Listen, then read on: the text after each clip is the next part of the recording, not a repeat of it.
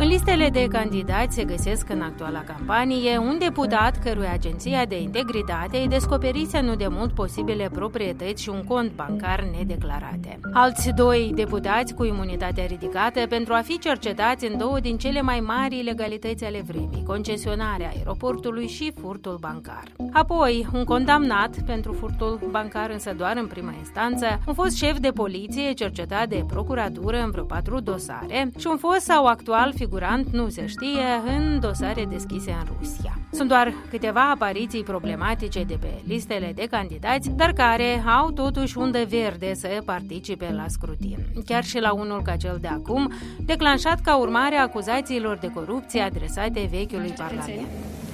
Acum câteva minute am semnat decretul de dizolvare a actualului Parlament. Am deschis calea pentru ca cetățenii să poată să-și aleagă un parlament. Până să intre ei în legislativ, deci sub protecția imunității, jurnaliștii încearcă să le pună în lumină averile. Iar noi vom discuta cu unul dintre ei, Nicolae Paholnitski. Este de la Newsmaker, s-a uitat pe mai multe declarații de candidați depuse la CEC și le-a descris averile înainte, nu după ziua votării. O vom asculta apoi pe Cristina Țărnă, al cărei nume este asociat adesea cu crearea sistemului de integritate în Republica Moldova. Eu sunt Liliana Barbăroșie și vă invit să ascultați Reelectoral, un podcast al Europei Libere dedicat alegerilor moldovene. În acest episod încercăm să înțelegem de ce legile sunt bune, dar condamnații lipsesc și dacă se poate spera pe un parlament mai curat în viitor decât în trecut. Nicolae, la Newsmaker ai avut mai multe articole în ultima vreme despre averile candidaților. Le-ai scris în limba rusă, că asta e limba ta de lucru. Eu am să te rog totuși să faci un efort și să vorbim uh, românește. Știu că poți. Așadar, ai analizat declarațiile de avere ale candidaților uh, eligibili conform sondajelor. Cum uh, ți s-a părut această activitate? Eu am uitat pe mai multe declarații care au fost publicate pe site-ul CECul, am studiat mulți din ei, despre câteva partide eu am scris deja materiale și o să scriu încă despre alți partide. Am așa impresia că unii candidați declară că au suficient bani, că au business, au dividende, au salarii, dar alții au venituri zero sau au venituri 2-3 mii pe lună și asta îmi pare că e, e real. Un articol de-al tău era dedicat unui competitor din această cursă, în lista căruia figurează foarte mulți candidați, care drept o sursă importantă de venituri. Sunt darurile de la zile de naștere și cumătrii. Da, spre exemplu, la Partidul Șor, eu am descoperit că mulți din candidații de, de la acest partid declară donații comparabile cu salariul anual și asta îmi pare straniu când un deputat, dacă nu greșesc, Sergiu Sârbu a declarat că el și soția lui la eveniment de familie sau zi de naștere au primit 20.000 de euro și da, noi toți primim cadouri, primim bani la zi de naștere, dar așa mare sume îmi pare că ceva nu știu, sau au foarte băgați prieteni sau ceva este straniu aici. Sau, de exemplu, Marina Tauber a primit la zi de naștere mai mult decât a câștigat în Parlament. Da, 670 de mii de lei. Da, da, da, o leacă mai mult decât... 27 de mii de euro, ca să fie clar pentru ascultătorii noștri. Da, și Marina Tauber a comentat acest subiect undeva în știri, ea a spus că ea are așa cadouri de la... De la prietenii mei, de la persoane apropiate, de la uh, iubitul meu. Ca orice femeie frumoasă și tânără, eu cred că și dumneavoastră le primiți. E normal. Da, asta e tot straniu. Și, și sunt, acolo sunt și persoane care au uh, venituri mai mici și funcții mai, care nu sunt deputați, dar ei au și cadouri mai mici, dar, dar tot mărimea cadourilor este comparabilă cu, cu venitul tău anual. La Igor Himici tot sunt mulți cadouri la zi de naștere, la cumătrie. Uh, mie tot îmi pare straniu de ce numai asta partidul uh, face. Într-un alt articol te-ai uitat pe veniturile declarate de lideri. Da, Da. Și ce ai descoperit? Este cineva care are salarii bine, tot, tot e clar, dar sunt oameni care ridică semne de întrebări, spre exemplu, Gheorghe Căvcăliuc, care a primit 6 și 5 milioane de lei. Da, el a primit asta de la companie privată unde el lucrează, dar când el a spus în interviuri precedente că el vrea să revină în poliție și asta tot îmi pare straniu pentru că acolo are salariu mai bun. Vasile Costiuc, care acum este popular și arată ca apărător al toți oamenilor, dar el nu a câștigat niciun ban, dar a cumpărat un apartament în anul trecut. Dacă mă uit pe acest articol, eu am făcut chiar așa o scară, rezultă că cel mai bogat candidat la actualele alegeri este Mariana Durleșteanu, da. apoi cu 26,4 milioane lei câștigați timp de 2 ani, apoi urmează Renato Usatăi cu 17 milioane, apoi domnul Cafcaliuc cu 6,5 da. milioane, Andrei Năstase 2,8 milioane, apoi domnul Voronin cu aproape 2 milioane, 1,8 milioane de lei, domnul Filip 1,2 milioane lei, deci cam ăștia ar fi cei mai bogați, milionarii cursei sau cum? Asta este vorba despre lideri. Dacă noi nu vorbim despre lideri, sunt și alți oameni bogați acolo, spre exemplu, Denis Ulanov de la Partidul Ușor. Dar știți, pentru mine nu ridic întrebări dacă persoana a lucrat cinstit și a făcut acest bani cinstit. Spre exemplu, dacă spunem despre Dorleșteanu, ea a declarat că a lucrat la companie privată petrolieră internațională, care a avut salariu bun, da? Ulanov, el tot declară că el a avut ca onorariu de avocat. Într-un articol despre veniturile, declarațiile de avere ale candidaților de pe lista PAS, era o concluzie că foarte mulți dintre cei de pe listă sunt milionari. 20 sau 25 de procente, da. Milionari în, în lei. În lei, da. Moldovene. Da, ei au făcut un, un milion sau aproximativ un milion de lei în ultimii doi ani. Uh-huh. Da, este așa, nu știu, concluzie, da, sinteză de la, din declarația aceștia. Așa arată declarația. Da. Deci a, sunt mulți bogați acolo, am putea a, concluziona. Nu sunt oameni care au probleme cu bani. Sau au salariul de deputați care este decent în comparație cu alți lucrători, sau au uh, afacerilor, sau lucrez la NGO unde tot sunt salarii, salarii bune. salarii bune, da.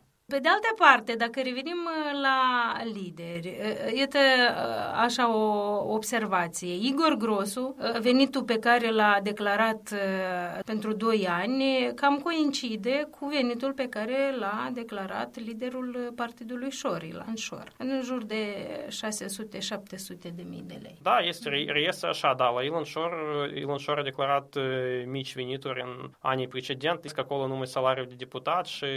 Ai pierdut mult efort jurnalistic pentru aceste articole. De ce?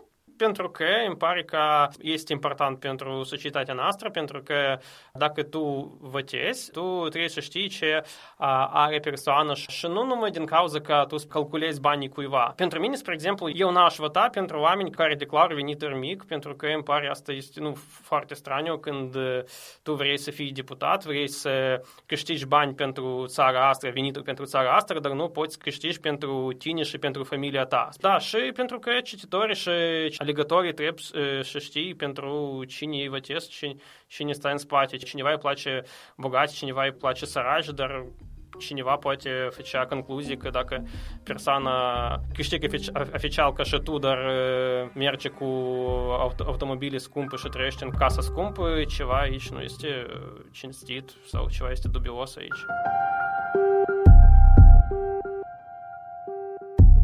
Ziua, îmi spune Cristina Țărnă, sunt avocat și desfășor activități de expertiză pe domeniul anticorupție pentru diverse organizații internaționale, mai puțin în Republica Moldova, preponderent peste hotare. În Republica Moldova, de bază, fac avocatură. În perioada anilor 2013-2017 am fost director adjunct al Centrului Național Anticorupție, responsabil de prevenire și de domenii politici. Ori exact în perioada asta au fost adoptate mai multe legi, practic a fost schimbat tot cadrul uh, național legal în domeniul integrității și prevenirii corupției. Deci a fost adoptată legea integrității. În mai 2017 a fost adoptată o nouă strategie de integritate și anticorupție. În martie 2017 a fost adoptat legea cu privire la crearea agenției de recuperare a bunurilor infracționale. La fel, un proiect la care am lucrat foarte mult împreună cu experți străini. Un uh, deputat care Agenția de Integritate descoperise nu de mult uh, niște posibile proprietăți din Olanda, un cont bancar uh, nedeclarat, ulterior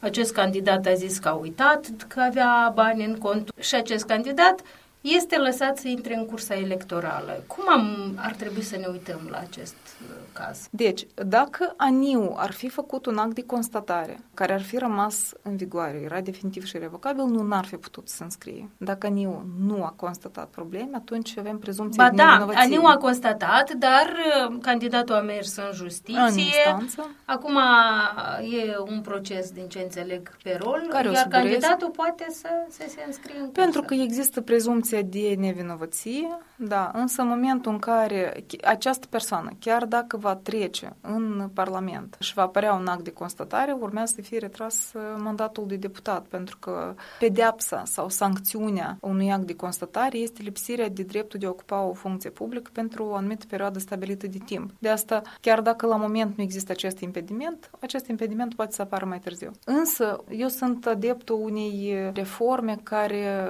nu prea este populară clară, și anume crearea unei instanțe anticorupție. Ce ar da crearea unei instanțe anticorupție? ar permite celeritatea proceselor de judecată. Or, oamenii, bine, este și o problemă de interpretare a legii de către judecătorii din sistemul general, care tind să fie foarte blânzi când e vorba de corupție, de actele de constatare ale aniului, probabil. Dar cea mai mare problemă este că aceste procese durează în timp. Ele sunt aruncate în sistemul general, unde procesele durează numai puțin de un an, doi, trei. Un om care vrea să tergiverseze poate să tergiverseze și ia foarte mult avocat și fiecare avocat pe rând cere câte o amânare. Poate să întindă liber pe trei ani de zile. Practic, el o să-și termine mandatul de deputat și tot nu o să existe un act definitiv de constatare al aniului. Asta este problema. O instanță anticorupție n-ar numi ședința din trei luni în trei luni, dar putea să o numească peste două zile, peste o săptămână, astfel încât procesele de trei ani s-ar comprima într-o durată nu mai mare de câteva luni ca să avem soluții definitive și irrevocabile cu privire la cazurile de corupție. Deci de asta eu cred că într-un sistem în care ai organ de urmărire penală specializat anticorupție, CNA, când ai o procuratură specializată anticorupție, procuratură anticorupție, când ai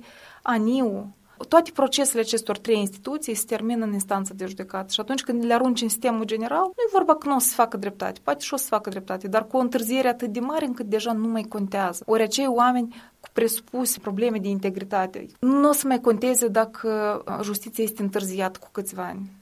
De asta eu cred că o instanță anticorupție ar rezolva lucrurile. Și aveți oponenții acestei idei sau de ce nu se întâmplă, mă întreb? Bine, cândva se spunea că sub regimul Plahotniuc este periculos creează o instanță care va fi controlată de el. Plahotniuc nu este, o instanță anticorupție ar fi putut să fie. Revenind ceva. la cazul nostru, doamna Țărnă, trebuie să spunem că acest candidat are dreptul să candideze pentru că tot ce avem în acest moment este o constatare a ANI, care este contestată, contestată în judecată. Cât timp judecata nu s-a expus, nu avem cum să nu-l lăsăm să candideze. Uh, iar acest lucru poate, dacă era un proces mai rapid, dacă ANIU constata mai devreme, dacă aveam o instituție uh, specializată pe anticorupție și procesul era mai rapid, poate am fi avut o soluție până la campanie. Deocamdată da nu putem să nu lăsăm să candideze. Să mergem la alt exemplu. Dar, dar este adus un suspiciuni în privința integrității întregii formațiuni din care face parte. De asta, deja, care e nivelul de toleranță a oamenilor față de asemenea fenomene? Asta este altceva. Iar aici depinde foarte mult de notorietatea instituției. Deci dacă avem instituții anticorupție puternice care au, se bucură de sprijin popular și notorietate, atunci un act de constatare, chiar dacă nu definitiv, al acestei instituții, ar însemna că partidele au grijă să nu includă asemenea persoane în listă. În momentul în care ele nu prea au notorietate și nu se bucură de sprijin popular, pentru oameni mai puțin contează lucrurile astea. Ne mișcăm la o, un alt caz. Doi deputați cu imunitate ridicată chiar pe finalul mandatului acestui parlament. Vă amintiți dumneavoastră cazul? Deci, pentru a fi cercetați, unul în concesionarea aeroportului, altul în uh, presupuse afilieri cu furtul bancar. Iată în această situație. Din nou, doi candidați pe liste electorale. Bine, atâta timp cât uh, candidații tot spun că justiția este de vină, nu mai are încredere nimeni în justiție. Din păcate, pentru partide nu contează că își pun persoane în privință cărora planează dubii cu privire la integritatea lor. Atâta timp cât nu avem niște soluții definitive și irrevocabile în privința lor, da, atâta timp sunt prezumați ca fiind nevinovați și cât sunt prezumați nevinovați pot candida. După cum spuneam, în procesele anticorupție viteza contează, celeritatea contează. Deci cadrul legal a permis, dar mai departe fiecare om are dreptul să se apere.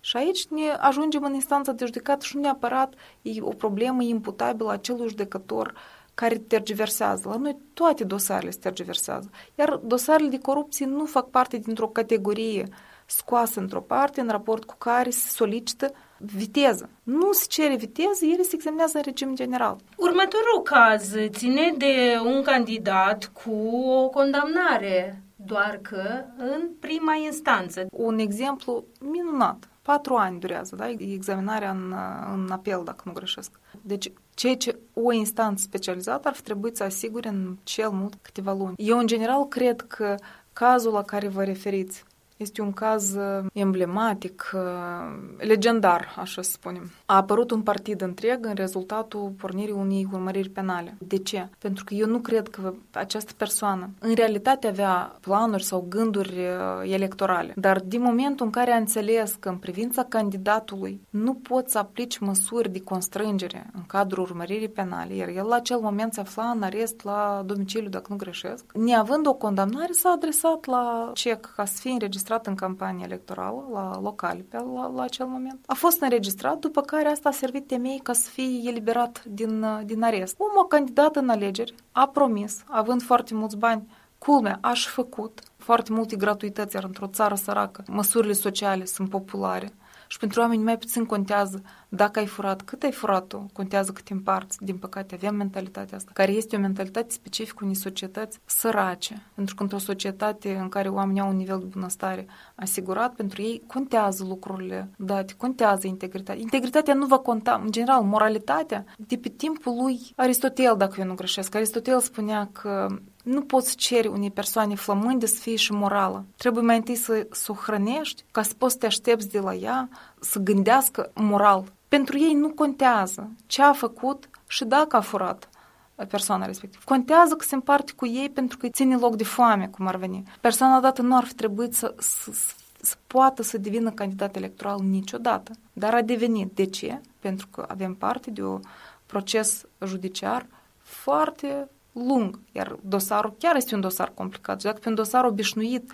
necomplicat, durează cel puțin un an de zile. Pe un dosar foarte complicat, vedem că în unele cazuri poate să fie și câteva luni dacă există interes politic, dar poate să fie și 5-6 ani de zile și asta încă nu vede nimeni capătul acestor, acestui proces, din păcate. Mai discutăm un caz, un fost șef de poliție care este cercetat de procuratură pentru depășirea atribuțiilor de serviciu în vreo patru dosare și el figurant pe listele electorale în general, imunitatea parlamentară are un efect uh, magnetic asupra persoanelor cu eventuale probleme. Într-o societate normală, oamenii, în momentul în care se pornește un careva procesuri, apar niște dubii în privința lor, pleacă din funcție ca să nu afecteze imaginea instituției. La noi asta nu există. Nu, din contra, oamenii tind să acceadă în funcțiile cele mai importante în stat, anume având asemenea tipuri de probleme, pentru că e foarte ușor să spui că justiția e divină. Unu și doi, în, în Parlament, de exemplu, există imunitate parlamentară. Și mai mult decât atât, pe lângă imunitate, există posibilitatea de a spune orice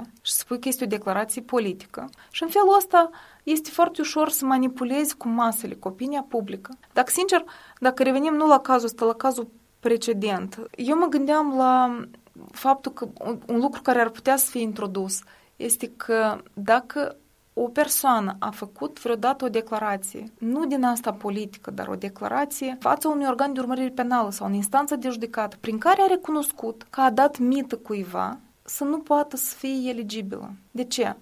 pentru că specificul infracțiunilor de corupție este că unul dă și altul ia, da? Și este creat o excepție în codul penal. Deci, dacă ambele persoane tac, nu știi nimeni niciodată cine și cui a dat mită și nu poți lupta cu, e foarte greu să lupți cu fenomenul ăsta. Tu ai nevoie unul din ei să vorbească. Cel mai probabil ăsta care dă bani este interesat să spună că a dat mită, pentru că el rămâne fără bani și el are mai multe motive de nemulțumire ulterior. Persoana respectivă, conform codului penal, dacă vine și declară la organ de urmărire penală că a dat cuiva mită, este scutită de răspundere pentru asta. Nu pentru că el nu e vinovat, dar pentru că asta ajută să-l investighez pe cel cui a dat. Acum noi avem exact cazul ăsta.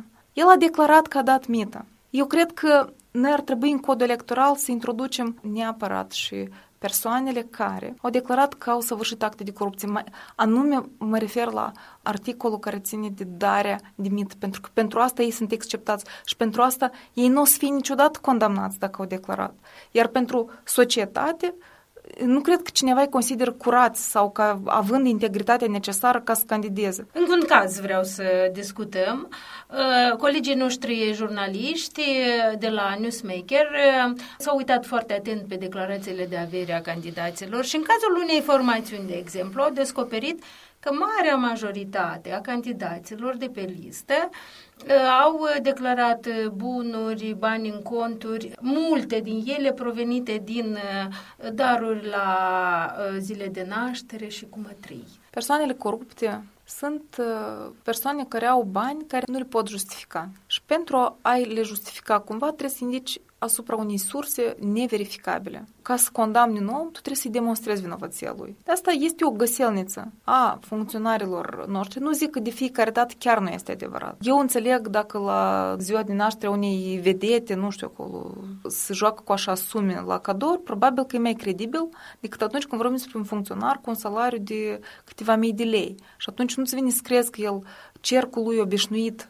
de cunoștințe iar oferi asemenea daruri. Iar dacă îi oferă asemenea daruri, atunci spui întrebarea de unde au ei și care e interesul lor de a face daruri atât de scumpe unui funcționar. Dar Iarăși, sunt întrebări, sunt presupuneri, dar nu, nu pot fi confirmate. Pentru asta, ori ar trebui să treacă să fie impozitate toate aceste donații ca sursă de venit și atunci ar mai tempera poftele persoanelor care le declară, nu pentru că chiar le-au primit, dar pentru că trebuie să ascundă cumva o sursă de bani care provin dintr-o activitate ilegală. Pe de altă parte, candidat bogat a declarat de unde are bani, parcă sursele par credibile. Pe de altă parte, poate au niște companii prin offshore, există și așa candidați. Uh, deci, ați arăta cu degetul sau sistemul trebuie să arate cu degetul uh, spre uh, așa candidați? Bine, atunci când au fost în sectorul privat, au câștigat din salarii declarate și impozitate bani, eu nu văd o problemă, dar totuși apare întrebarea de, de unde tendința asta subită de a ferici un popor întreg în momentul în care tu ai afaceri și ești bine mersi în domeniul afacerilor. Nu exclud, poate sunt oameni care nu le mai trebuie bani și vor să facă bine la restul. Noi nu excludem și posibilitatea asta. Dacă e vorba despre offshore-uri, aș fi mai atentă. Eu aș crea totuși niște limite atunci când vorbim despre persoane care fac afaceri sau dacă au avut afaceri, fie afaceri anterioare cu statul, fie în zone offshore. De ce? Zone offshore se mai numesc jurisdicții uh, în care nu se respectă standardele de transparență. În spatele la offshore, de regulă, găsim politicieni, găsim oameni care nu vor să fie văzuți ca fiind implicați în afaceri, oameni care nu pot justifica de unde au bani ca să facă afaceri. Ori asta sunt de cele mai multe ori funcționari corupțiuri, ori oameni de afaceri care au comis evaziuni fiscale, ori oricum au o problemă cu legea. Nu este tocmai bine să permiți. Înseamnă că și intențiile lor nu sunt totuși clare până la urmă. De ce vor să ajungă în sistemul, în sistemul public? Să tragem linie, doamna Țărnă, ce ar trebui să se întâmple ca lucrurile să fie mai de încredere, măcar la cursa viitoare, pentru că ați văzut probabil și dumneavoastră uh, că există colegi jurnaliști care au zis că suntem sub pericolul revenirii penalelor în Parlament. Adevărat, pentru că avem uh, procese sau uh, dubii care continuă să planeze și o să planeze mult timp din cauza unor afaceri nefinalizate în justiție. Dacă se vorbește atât de mult spre lupta împotriva corupției, atunci trebuie să existe o mână fermă, mână fermă nu prin substituirea instituțiilor. Iar justiția are nevoie de reguli, regulile face Parlamentul. Și decât să călcăm pe aceeași greblă, permițând know-how-urilor criminale să avanseze de la un scrutin la altul, neînchizând anumite portițe, noi acceptăm din start că această cursă împotriva criminalilor va fi câștigată de criminali. Haideți, ce portiți închidem? Primul lucru, eu aș crea o instanță anticorupție. Doi, eu aș introduce o interdicție suplimentară de a nu permite să candideze persoanele care au declarat în fața organelor de drept și a instanțelor că au dat mită. Și cât privește sursele astea, know-how, know-how cu mătăriile, declararea averilor, bani care par, creează aparența că ar fi ilegal și societatea de fapt consideră că nu, nu ar putea. Înțelegi?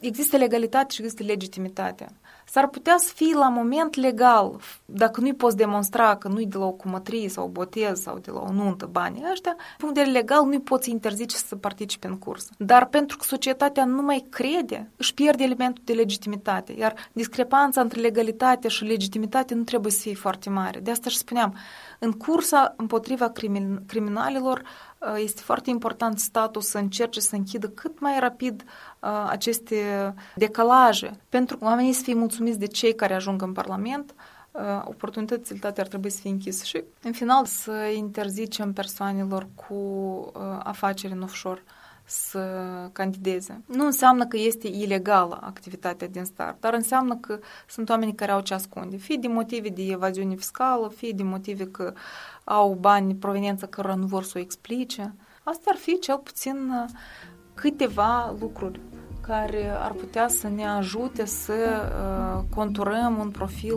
mai uh, integru a candidaților în viitor. Ați ascultat Relectoral, un podcast al Europei Libere dedicat alegerilor parlamentare moldovene. Ne puteți asculta în fiecare sâmbătă pe perioada campaniei pe moldova.europalibera.org, dar și pe platformele Google Podcasts, iTunes și YouTube.